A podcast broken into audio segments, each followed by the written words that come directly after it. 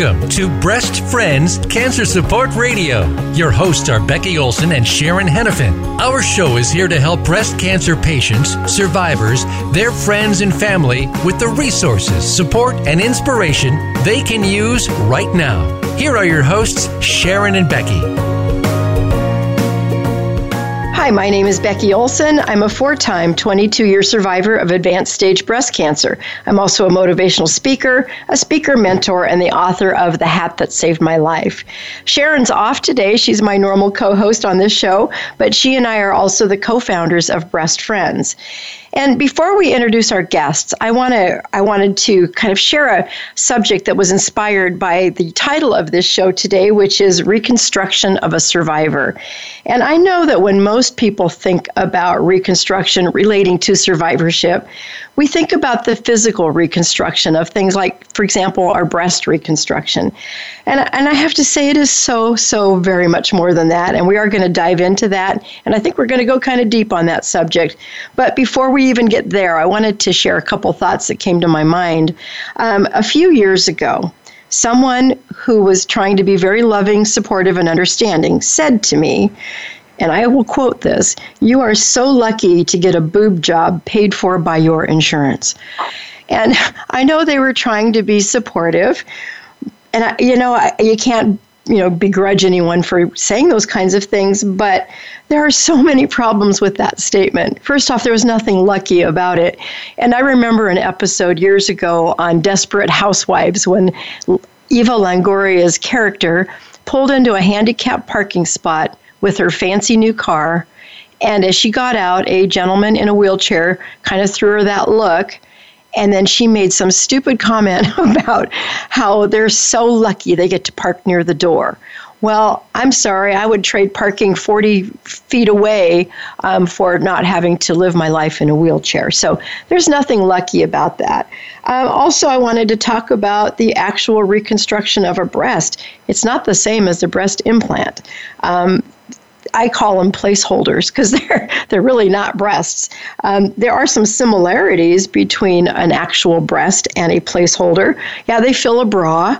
Um, they give me cleavage. Sometimes they bounce and they kind of feel real to somebody else, but there's big differences. They don't feel real to me because I can't feel them. They don't provide any kind of milk production to feed babies. Nipples don't react to cold or even to touch. And for a lot of women, and I know we talked about this on our show some, but breasts are very much a part of our erogenous zone. And when you lose that, you lose a whole component of, of that very intimate part of your life. So, and that's just the beginning. So, reconstruction really isn't just about the physical things. Um, and actually, that is why Breast Friends exists. The emotional reconstruction is more difficult, and that's why we're here to help women get through that journey um, and we're going to talk about this with our guest today, who does something very similar, and that is our guest is Wanda Johnson. So, Wanda, as I introduce you, we know we're going to go deep on this subject. So, with that, let me introduce Wanda. She's a nine year cancer survivor with a family history of various cancers. She's also the project coordinator and lead group facilitator for an organization called Reconstruction of a Survivor. I can't wait to hear her perspective on this. So, let's just just jump right in. Welcome, Wanda. Thanks so much for joining us today. Thank you for having me, Becky. Well, we're, we're delighted. So, why don't you take a minute and tell us just a little bit about yourself personally? You know, where do you live? I hear a Southern accent, so I'm thinking somewhere in the South.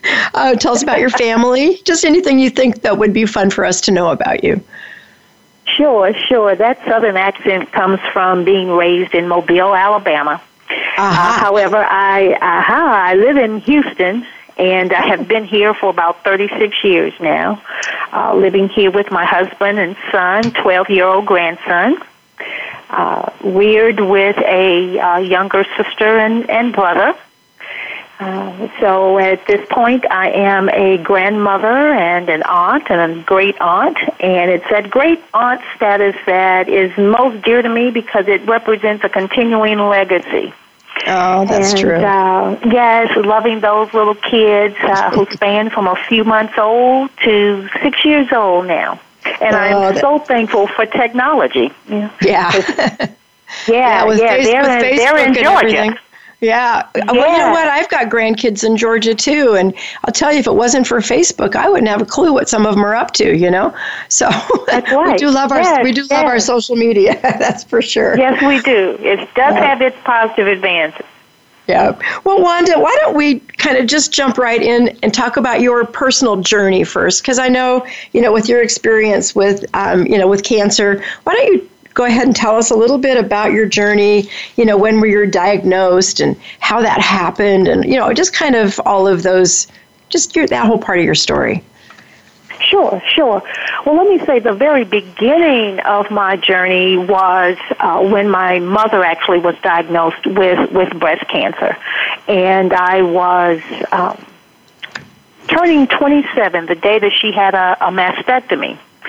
Uh, fast forward a few years, uh, my sister was diagnosed with uh, advanced gallbladder cancer, and I became her full time caregiver which taught me and it also prepared me for a journey that I would take for my own personal self uh, a year or so later. Uh, you know, since I, I reside in Houston, I um, intended that was my mission to bring her to MD Anderson. Uh, but because of the um, extreme blood clots that developed in her legs and manifested in her legs and all, and a lymphedema, we were not able to make make that happen. Mm, so a yeah. very very short assessment trip turned into a seven month temporary move to Alabama to, to care for her. Uh, being there taught me uh, a different perspective of, of caregiving. It taught me how to become a patient advocate, how to use my voice, um, taking care of her, and learning that being a caregiver was not so much about what I wanted to do for her, but to be there, give her a sense of comfort, and allow her to be as much of who she is or was as she could be given given the circumstances. And Uh, Wanda, so Wanda, that- just real quick, yes. Wanda, just real quick. This was all before you were diagnosed, right? That's correct. All before So I was you diagnosed. you had all this experience in dealing with a family, and you, you know, and that's a hard thing to do when you don't have as much of an understanding from the patient perspective. A lot of people don't can't do what you did for your sister, and I'm I, I'm really impressed with that. So I just wanted to clarify that before we move forward, because caregiving is an art all you know unto itself. So, um, Yes. so good for you for stepping into that role. What was Yeah, what was that it- like it for you? What, what, what was that like? You were young and you know being that caregiver. Yeah, Becky, it's you know I really I've struggled with trying to find the words uh, for it, and part of that is because in our family structure I've had to deal with so many transitions of parents, grandparents, uh, very very close uncle and aunt, where I would be the lead person.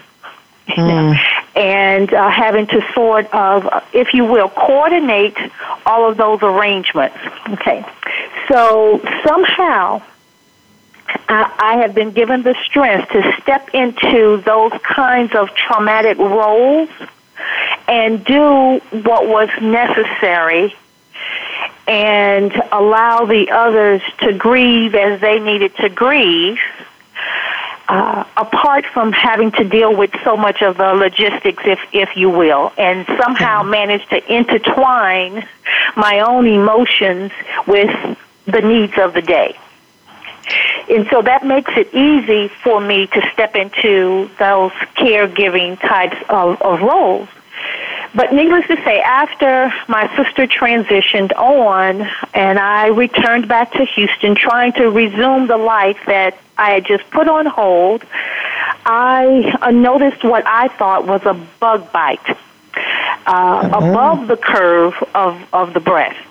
And so I waited until I had my regular mammogram to go in and uh, went through that whole process. And, you know, once the technician steps out to go get the okay, I just innately moved my gown and felt that bump because it wasn't in a place that's normally caught by, you know, by a mammogram.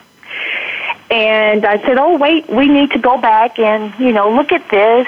And uh, so, as a result of remembering that the bump was there, I was actually worked in for every test up to a needle aspiration, so that they were certain of what it was they thought they were seeing. And so I was very fortunate. You don't hear very many women say that once they go in and a, a lump is found, that they get to go through every other diagnostic uh, exam. So, uh, but I was very just, fortunate. Just real quick, um, how how old were you when you it was? You said nine years ago, and so actually, you don't have to tell me how old you you were because then we could figure out your age now. Um, and we don't want to do that to you unless you want to tell. But how much longer I, after I, you were caregiver for your for your sister and for your mom? I mean, how how much time elapsed in there? Yeah, between my sister and I, it was 14 months after her transition, oh. and that oh. was in 2008. Okay, and I don't mind sharing my age because it is something that, you know, I hold very precious. I am currently 62. I was oh. You're just a baby. you're, you're well, still thank a, you. age is a relative thing, right? I turned 65 yes, in, in December, so you're yes, still you're yes, still my junior. yeah. So I was actually diagnosed at the same age that my mother transitioned mm-hmm. from a breast cancer recurrence. So that would have been at the age of 53. Okay. Yeah, and that let me ask you this question. I'm going to ask you two questions. Okay, I've heard you talk about your sister transitioning. Do you mean she transitioned to survivor mode, or did she did she pass? No, she passed. She did. I'm sorry to hear that. Yeah. I didn't want to let that go because I, I thought maybe that's what you meant, but I wasn't sure. So I'm, I'm very sorry to hear that. That must have been after doing all that caregiving with her and watching her go through that to have her pass from that. That's that's. I'm sorry to hear that. Mm-hmm. Just didn't want that to go uncommented on. Um, so okay, so let's go back to. So you found this lump. Where was the lump? You said it wasn't in a normal spot that would be picked up by mammogram. So where did you feel it? Let's see. Clinically, the uh, upper inner quadrant at the one o'clock position. Okay. But it was it's above the the curvature, the flat portion of of our breast. Okay. Okay.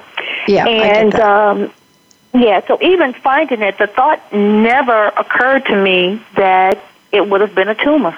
It just never yeah. occurred to me. Uh, but as it is, it turned out that that it was. So I was diagnosed at uh, stage two A, okay. uh, ER positive, PR positive and HER2 positive. Really? Wow, that's kind of unusual, isn't it? I mean, we all hear yes, triple negative, but we don't hear too much about triple positive cancer. So that must have been a little bit alarming. How did they? So how did they treat that? I'm, I know mo- the most common type of breast cancer is estrogen positive, and that's what mine was. Mine was ER positive and uh, HER2 negative, which is the most common type. Um, so in your situation, what what did they do for treatment on that? We elected to have a, a lumpectomy. Okay. Uh, because it it could have very well been stage one, but because of the uh, asymmetry of the tumor itself, they staged mm-hmm. it as a as a two on the side okay. of caution. And okay. again, with my with my mother's history, uh, so we had the lumpectomy, chemotherapy, radiation, and uh, the uh, hormone therapy, Arimidex. And uh, I elected to stay on Arimidex uh, beyond the five years now. I think I've got about another year and a half uh, to reach the 10 year mark. Okay. And I did that because I wasn't able to complete Herceptin due to the toxicities. Mm, and okay. a you know a sense of comfort where the hormonal therapy was the backup plan, if you will, to give me mm-hmm. that extra assurance. And uh, so, um, and besides, so far tolerating it very well, uh, went into that decision to stay to stay on it beyond the five years. Yeah, and they're they're recommending 10 years for almost all those. I'm on I'm on a drug right now for the estrogen because I've had this four times. Every it seems like every time they take me off, my body kind of goes back into you know the production mode of cancer cells or something. So I'm going to be on this the rest of my life, as they say. But I recently, uh, and we are going to come up on here on our break pretty soon. So we'll just I know we had a lot more to talk about this segment. We'll just move it to the next one. But um, I had my my uh, BRCA testing, you know, my, my genetic mutation testing done 10 years ago when all they knew about was the BRCA1 and 2, and that's to tell if you've got the heredit- family hereditary situation and I tested or negative for those but then recently you know they've come up with 26 or so new gene mutations that they've discovered and I had I was tested again and I tested positive for two of them. And um, which were not BRCA1 and 2 they were they were two different ones which now increases my risk of other things besides breast cancer. So you know it's it, it's a I don't know if you've done any of that, the panel testing for the gene mutation, the hereditary link, but with your family history, I'm guessing you either have or someone's talked with you about it. Is that right? Well, yeah. You know, since it was okay. nine years ago now, I did the BRCA1, you know, testing. That was it, and it was negative. And um, that's the only only testing that I've had thus yeah. far. Yeah, and there's there's so many more, and it's the same kind of test. They do it with with blood, and if Myriad did your first one, I understand they'll do the second one, and they won't even charge you for it. Talk to your doctor about that to all of our listeners, but that's what I understand. So um, we are going to go out to break, Wanda, and when we come back, I would love to talk with you about what you learned through this whole process, and then we'll get into what you do. So um, stay tuned. We'll be back in a minute. When a woman is diagnosed with cancer, she faces unique challenges. No one understands this better than the experts at Compass Oncology. Our women's cancer program includes a team of specialists in breast and gynecologic cancers, genetic testing, and the ongoing care of women with high risk factors. From targeted therapies and clinical trials to needed emotional support, Compass is a leader in treating women's cancer. Find out more at CompassOncology.com. Thank you for listening today. Breast Friends needs your support. We rely on donations to keep our doors open and to keep this radio program alive. Please consider making a tax deductible donation to Breast Friends. You can visit us at breastfriends.org. You can also like us on Facebook at Breast Friends of Oregon. Be sure to tune in to the Voice America Health and Wellness channel every Wednesday at 9 a.m. Pacific Time and Thursdays at 9 a.m. Pacific Time on the Voice America Women's channel for Breast Friends Cancer Support Radio. Visit breastfriends.org and contribute today. When was the last time you felt free? It's time to uncover that feeling again with the compassion of a cross and shield and the power of a card that opens doors to the best hospitals and medical centers in all 50 states giving you the freedom to love, to dream, to dance like no one is watching. Regence Blue Cross Blue Shield. Live fearless. Become our friend on Facebook. Post your thoughts about our shows and network on our timeline. Visit facebook.com forward slash voice America.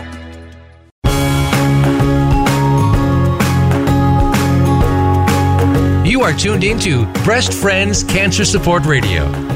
To reach the program today, please call us at 1 472 5792. Again, that's 1 472 5792. You may also send an email to Becky at breastfriends.org. Now, back to the show.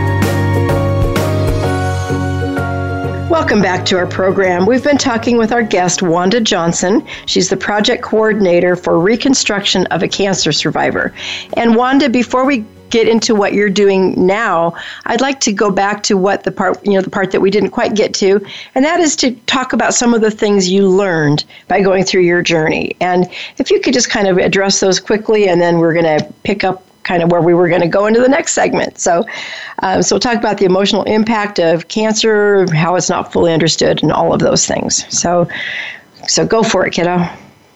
Okay, thanks, Becky. Again, uh, just a few of the things I've learned more about the emotional impact of having uh, breast cancer or any diagnosis. One is that it is not fully appreciated by our family, our social circles, our workplace. People tend to have uh, that thought if we look good and we seem to be doing okay, everything must be all right. We're done with chemotherapy, so life just needs to move on. Right. Uh, but oh, how false that that is. Um, a lot of times, as survivors, we we don't really know that it's okay for us to be vulnerable and to tell our family and friends that it's not as good as it appears. We wear our masks very, very well. They can be small, they can cover our entire face. Sometimes we can even put on entire costumes to hide the emotional impact that we're going through uh, many times silently. Uh, I know for my own family and friends, you know, I knew that to some degree I was grieving, you know, not knowing what it meant, uh, what life would be like, so forth and so on. And I certainly knew about my family and what we had experienced with my sister and, and their thoughts. So I tried to invite them to talk to me about it, but, you know, I had no takers. So, uh, but I'm still hopeful that at some point in time, you know, we may be able to have some conversations about that. Yeah, it's, it's a tough it's a tough thing. It's a tough thing to do because you know to your point that sometimes we end up being the ones that we're telling everybody in our circle that, oh, everything's going to be fine, I'm going to be fine, but deep down we don't know that we're going to be fine. But we have to put that mask on, as you described, to let everyone know everything's cool, everything's going to be just dandy. And inside we are scared to death sometimes. And so I, I get that. You know, I remember putting off telling my kids until I kind of got talked i got almost tricked into it you know by my son who saw me crying during a movie and he thought i was crying at the movie and then he thought it was the sun coming through the windows but really what i was crying was about how are they going to react when i told them because i hadn't told them yet and so yeah it, it's it's tough. Um, we, we put those masks on so um, and it is not the same for everyone right? I mean what what have you kind of discovered? Like your mom and your sister how did they wear that mask? Did they do that well, yes, my my sister uh, wore that mask very very well. Uh, we were two years apart, and I was the oldest uh, of the two. And she very very quickly went from okay, we're going to fight this thing to at her very next doctor's appointment, looking at me to respond to a doctor's question that was uh-huh. directed to her. Wow. and just frankly said, they call me Nanny. Nanny, so what do you think? Yeah. And from that moment on, she silently yielded her care to me. Yeah. Now yeah, imagine that load, right? Yeah, exactly. Um, so exactly. that was something that I just had to quickly say, well, okay, it's her choice. I'm not going to question her. I was very, mm-hmm. very humbled by it because we didn't always see eye to eye. Right. And for her to to entrust me with her care as she went through her emotions in dealing with this. Mm-hmm. Uh, you know, she had uh, two daughters. Uh, one might have been maybe in her late 20s and the other about 16 years old. And of course, you know, her concerns were with her daughters and how would she talk to them, et cetera, et cetera. But mm-hmm. beyond that, she chose not to say very much. Right. So that was um, that was really something uh, that I had not experienced before, even even with my mother. Yeah. And then when I was diagnosed, I was more concerned about my nieces, my husband, my son, and my yep. my brother. You know, he's a, a naval a naval officer, and he was out on deployment uh, and I knew due to come back soon, and I was just determined that he would not get this news before he hit on U.S. soil again. Yeah, I don't blame so you on that. I don't blame you for no. that at all. My my son's a firefighter. He's down in Southern Oregon right now putting out fires. And there's some things I don't tell him when he's engaging in, in those kinds of activities because you don't need to have them thinking other things while they're where they should be focused on on the job that they have to do that's so dangerous. So so yeah, I get that. You know, Wanda, before we run out of time in this segment, I really would like to switch gears with you just for a moment, if you don't mind. Um, you know, the emotional impact of cancer, as we've kind of discussed, can be very difficult. Not, not all just in the emotional, but I mean, sometimes it, it can show up in the spiritual, the physical. You know, we can make ourselves sicker because our emotions are just so shot. But also, emotional impact can have positive results. This is something that you shared with me before our interview. So, talking about self discovery and some other things, can you can we switch gears and talk about the positive results of an emotional impact? Definitely, definitely. Okay. One that I, I learned very early on uh, that really surprised me was a liberation from weight and physical, social, etc. To lose my hair was so liberating for me, where most ladies are just devastated you know, what am I going to look like? How is my head shaped? What am I going to do about going to work, et cetera, et cetera? Fortunately, I work from home and what I do, so that wasn't so much of a concern. But to not have hair, oh gosh, I loved it. One week gone away, right? The other is losing some social inhibitions. I was not one who really ran toward a camera, ready to take pictures, uh, etc. And I've learned now just to go with the flow because you attend so many different events and people, oh, let's take a picture and so forth. Okay, take a picture. It is what it is. We're going to do that. But the best one of all, I participated in a flash mob dance of breast cancer survivors. I love that. at the major mall in Houston, the Galleria.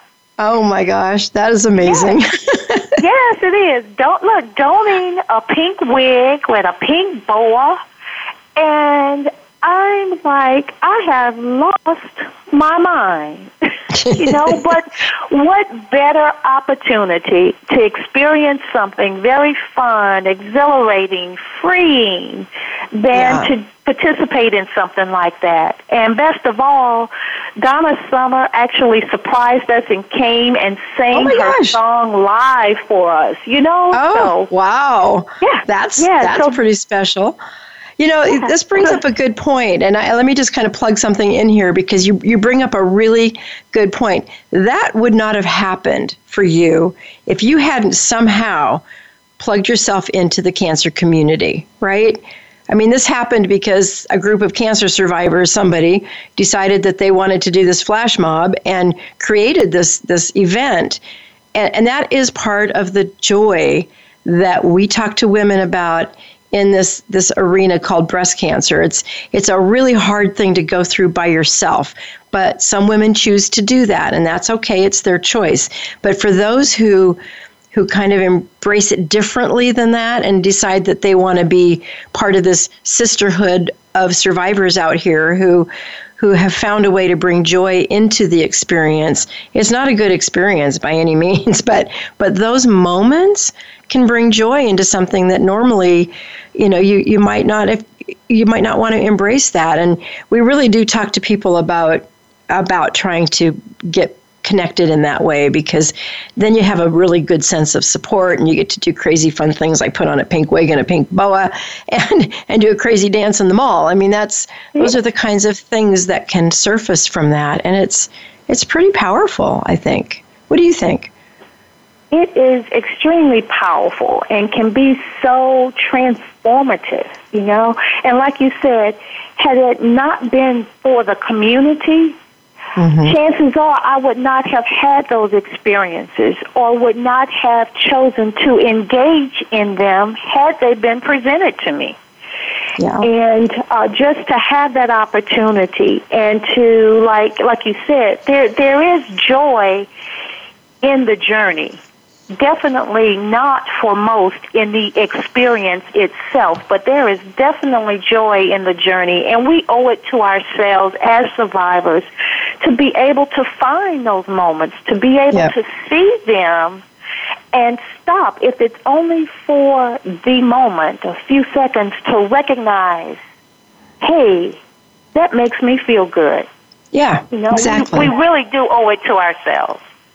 We do, and I know there's a lot of of there, there's a movement against the pink ribbon concept, and I understand it. You know, it's like it's like we're we're not. It's there are people who believe that if you embrace the pink ribbon concept, and I don't mean just the pink ribbon itself, but all that the pink ribbon represents, which is part of that is community, that we're not taking this disease seriously.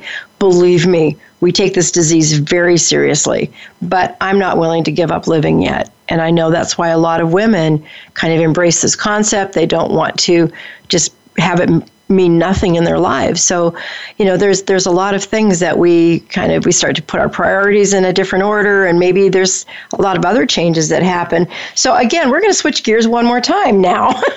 and I okay. would like to hear I would like you to talk for I I'm not sure how long we have before the next break, but a couple minutes anyway. So why don't you talk a little bit about your organization Reconstruction of a Cancer Survivor? What is that? What do you guys do? And then we're going to talk about some of the topics that you teach through that. So, why don't you start sure. by just telling us what it is? Sure.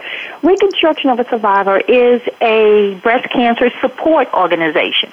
Like Breast Friends, we provide support to those of us who are taking this breast cancer journey, whether they have just been diagnosed don't have a clue yet what they've just been told, or it could be someone who has finished treatment and has moved or is moving into that emotional phase of the journey and okay. recognizes that they need to talk to uh, some sisters, if you will. Yep.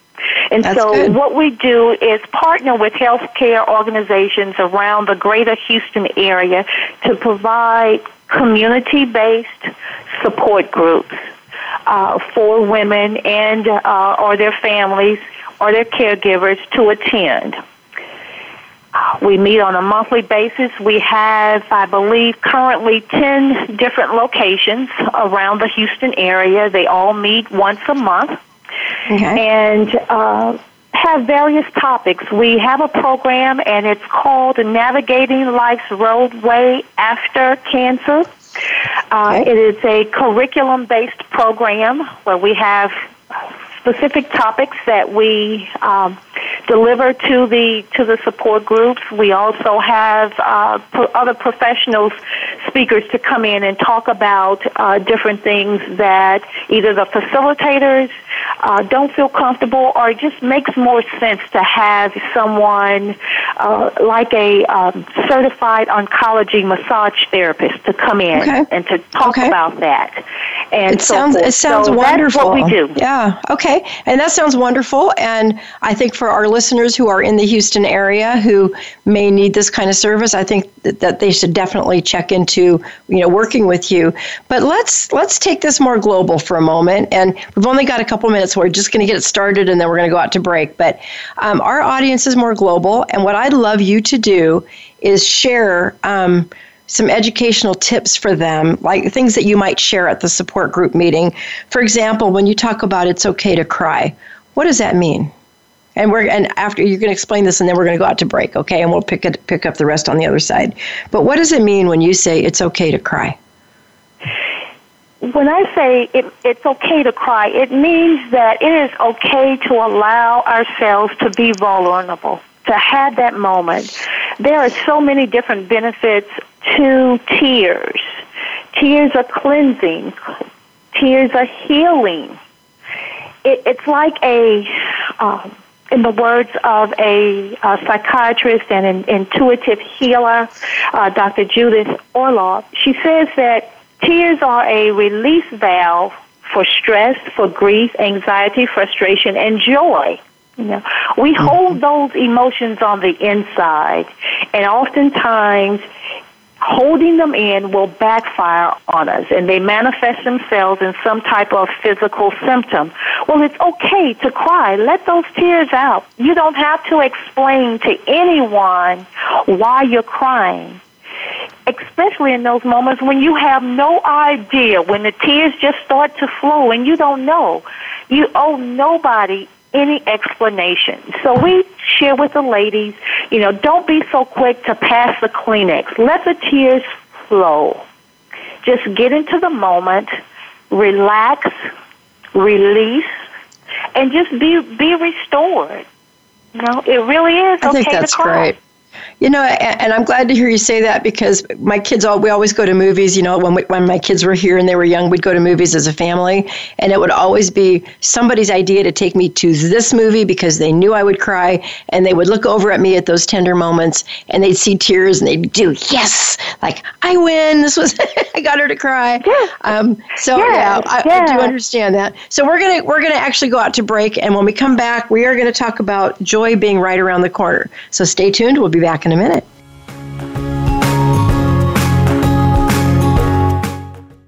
When a woman is diagnosed with cancer, she faces unique challenges. No one understands this better than the experts at Compass Oncology. Our women's cancer program includes a team of specialists in breast and gynecologic cancers, genetic testing, and the ongoing care of women with high risk factors. From targeted therapies and clinical trials to needed emotional support, Compass is a leader in treating women's cancer. Find out more at compassoncology.com. Thank you for listening today. Breast Friends needs your support. We rely on donations to keep our doors open and to keep this radio program alive. Please consider making a tax deductible donation to Breast Friends. You can visit us at breastfriends.org. You can also like us on Facebook at Breast Friends of Oregon. Be sure to tune in to the Voice America Health and Wellness channel every Wednesday at 9 a.m. Pacific Time and Thursdays at 9 a.m. Pacific Time on the Voice America Women's channel for Breast Friends Cancer Support Radio. Visit breastfriends.org and contribute today. When was the last time you felt free? It's time to uncover that feeling again with the compassion of a cross and shield and the power of a card that opens doors to the best hospitals and medical centers in all 50 states, giving you the freedom to love, to dream, to dance like no one is watching. Regence Blue Cross Blue Shield. Live fearless. Become our friend on Facebook. Post your thoughts about our shows and network on our timeline. Visit facebook.com forward slash voice America.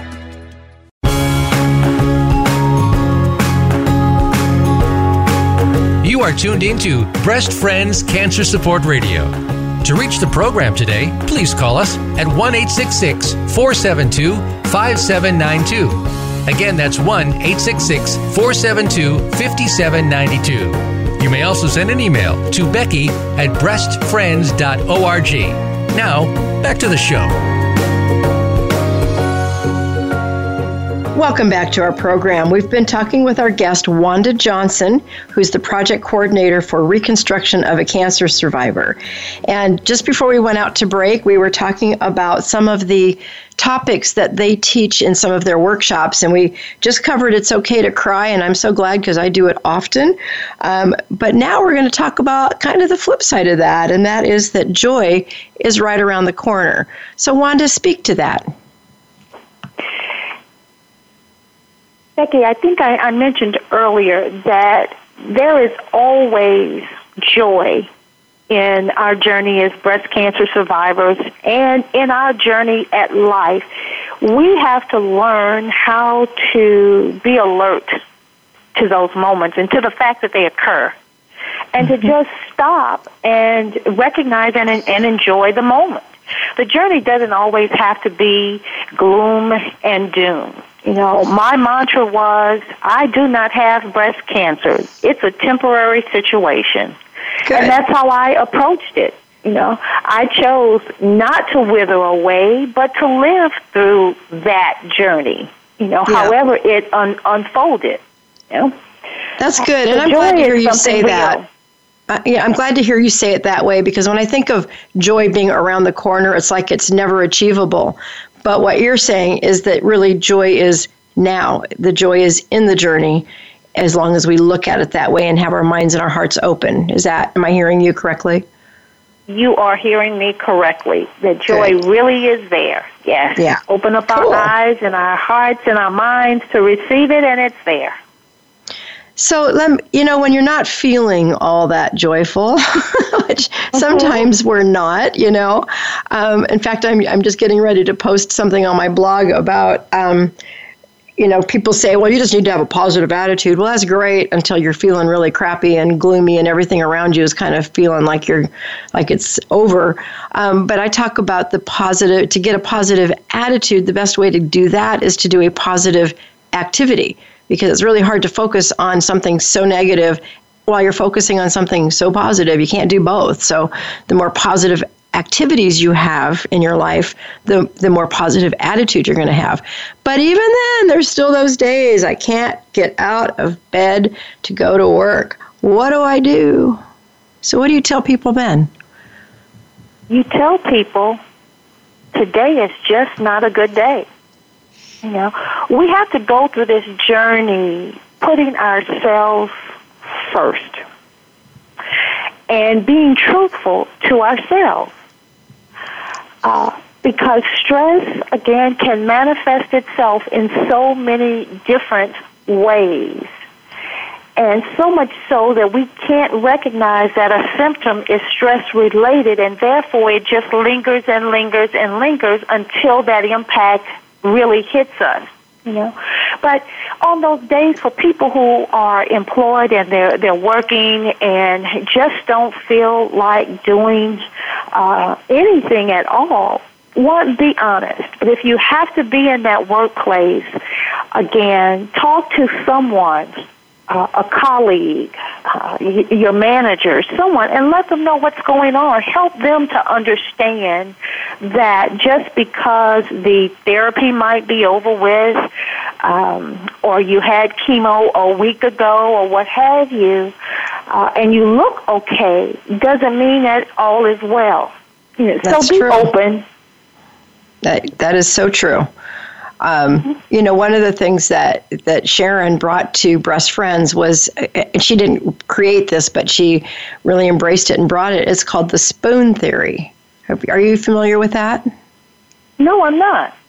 The spoon theory is kind of takes the place of so kind of equates spoons to energy. You wake up every morning and you you're given a certain amount of spoons, and the spoons you, you need spoons to pay for like in your energy. It's maybe it takes you three spoons just to get out of bed. Maybe it takes you 12 spoons to get showered and dressed. And then you get through lunch and it takes you you know another 12 spoons just to eat lunch because you got to go get something or fix it. And pretty soon because on certain days it takes more energy to do things than it does on other days right? But at some point during the day you might run out of spoons and then you're just out of spoons and you got no more energy to do anything. And and so by having your your your employer know what's going on with you you know by using the spoon theory you can kind of explain it to them up front and you know call and say i am out of spoons. And um, you know i think we all have some of that anyway but when you're battling cancer and, and even like you said when you're done with treatment it hangs on for a long time it doesn't just go away because I had my last chemo treatment yesterday. Cause to celebrate, yes, but when the family says, "Woohoo, you're done. What's for dinner?" I don't know. What are you fixing? You know, I don't have the energy yet because it can take a, year to get all of your energy back to normal. So, spoon theory, it's a great concept. You can Google it. There's all kinds of stuff on the on the web about that. But um, okay, so talking to your boss, telling him that what's going on, that's a good thing. And what does, I saw this on your website, what is 2 minus 1, I'm still at 10? What does that mean? I have no, I could not put my finger on that. that is more about self-image and self-esteem. You know, for women who uh, have had to undergo or they've elected to undergo uh, partial mastectomy. You know, mm-hmm. my, being being without one breast or one placeholder, if you will, does not really change the core of who you are. Oh, I love our that. Beauty, our beauty is really on the inside. That is so not true. outside. You know, that's how society sees us and dictates what our beauty is, but it's really on the inside. And it, it gives us the opportunity to reflect and to remember who we are as a person or who we once thought we were and we sort of lost it or let go of it as life has taken priority, if you will. Okay. And so it's an opportunity for us to realize that there's more to us than our breasts. You know, Yeah, that- there, there's more that is so to true. us than our physical physique. Yes. Yep. Yep, that is so true. We had a, a wonderful guest on our show last week talking about, well, the show was about finding your twinkle in the midst of cancer. And she was talking about how when she had her breast removed, then she had a, an oophorectomy and a hysterectomy. And she at one point felt like all of her female parts were gone. And did she was she still a woman? And I I was so touched by that because you know I rem- I haven't had the hysterectomy thing yet, but I've thought about it.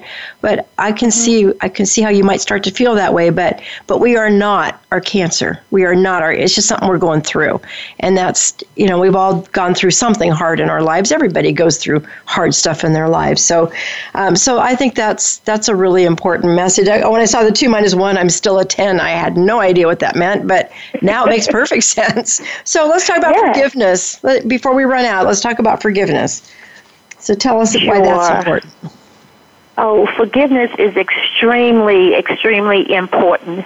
I had a best friend of many, many years who took on the role of being my gatekeeper, uh, my uh, just my helper. And she said to me, "You know, can you just pretend that you're sick?"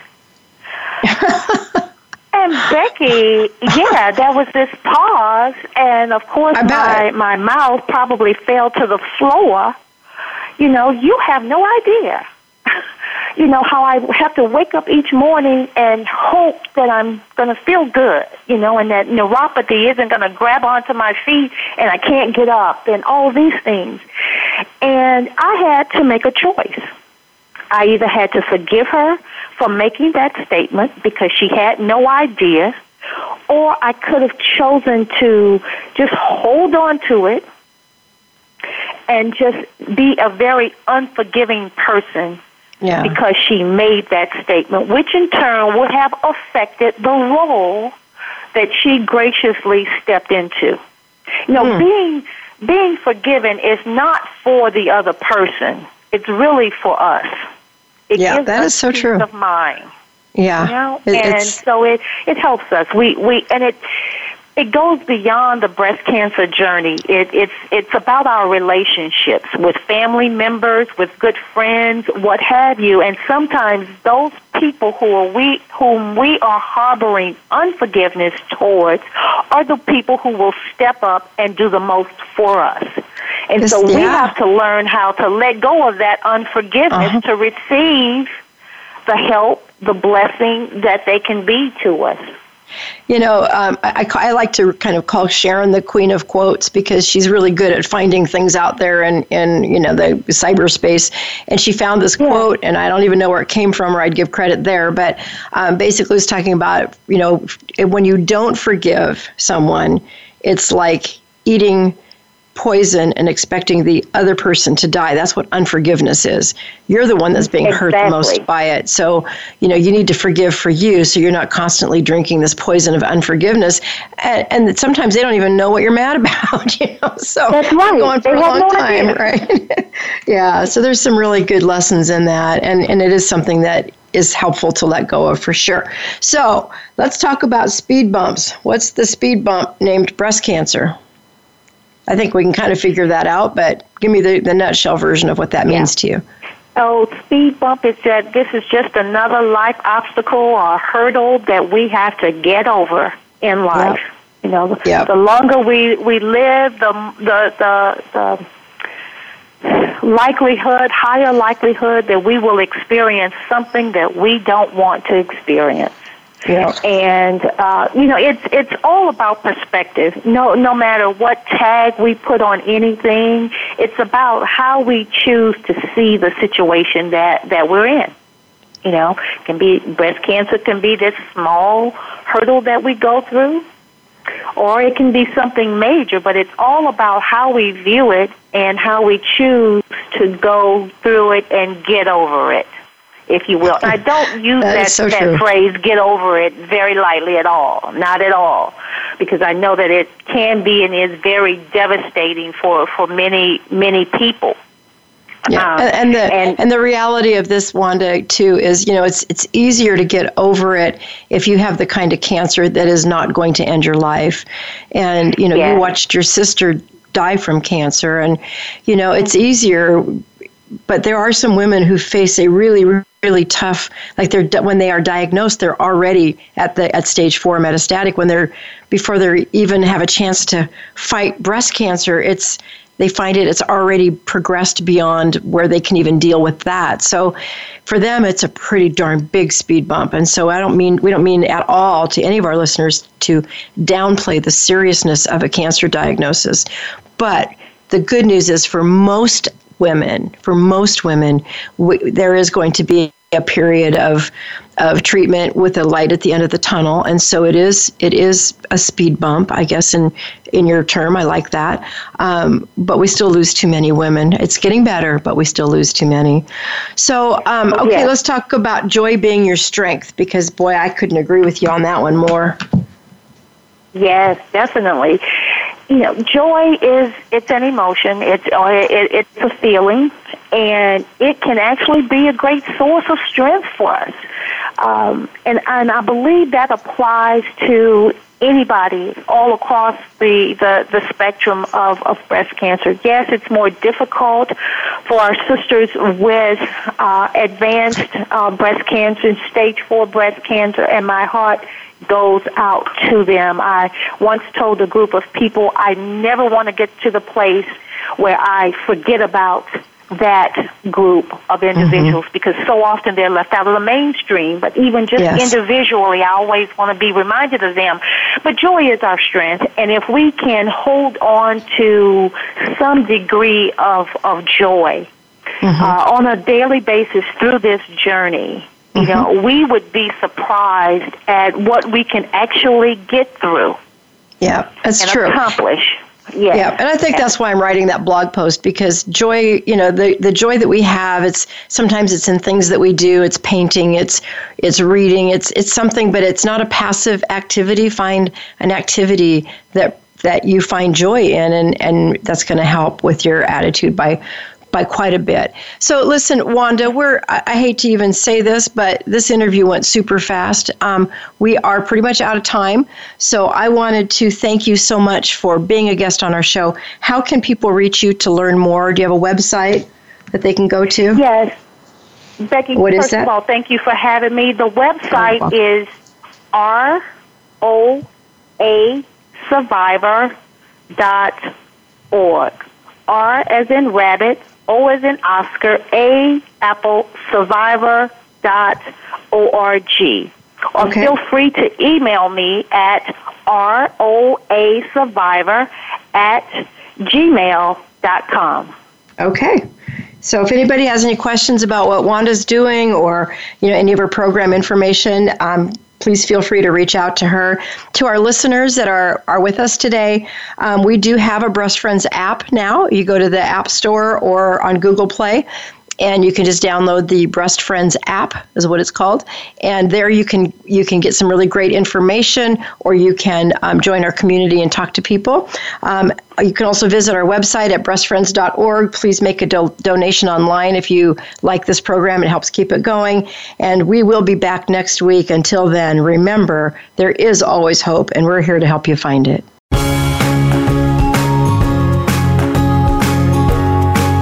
Thank you for listening to Breast Friends Cancer Support Radio. Please join Sharon Henifin and Becky Olson again next Wednesday at 9 a.m. Pacific Time, 12 noon Eastern Time on the Voice America Health and Wellness Channel, and Thursdays at 9 a.m. Pacific Time on the Voice America Women's Channel. There is always hope, and we'll help you find it. We'll talk again next time.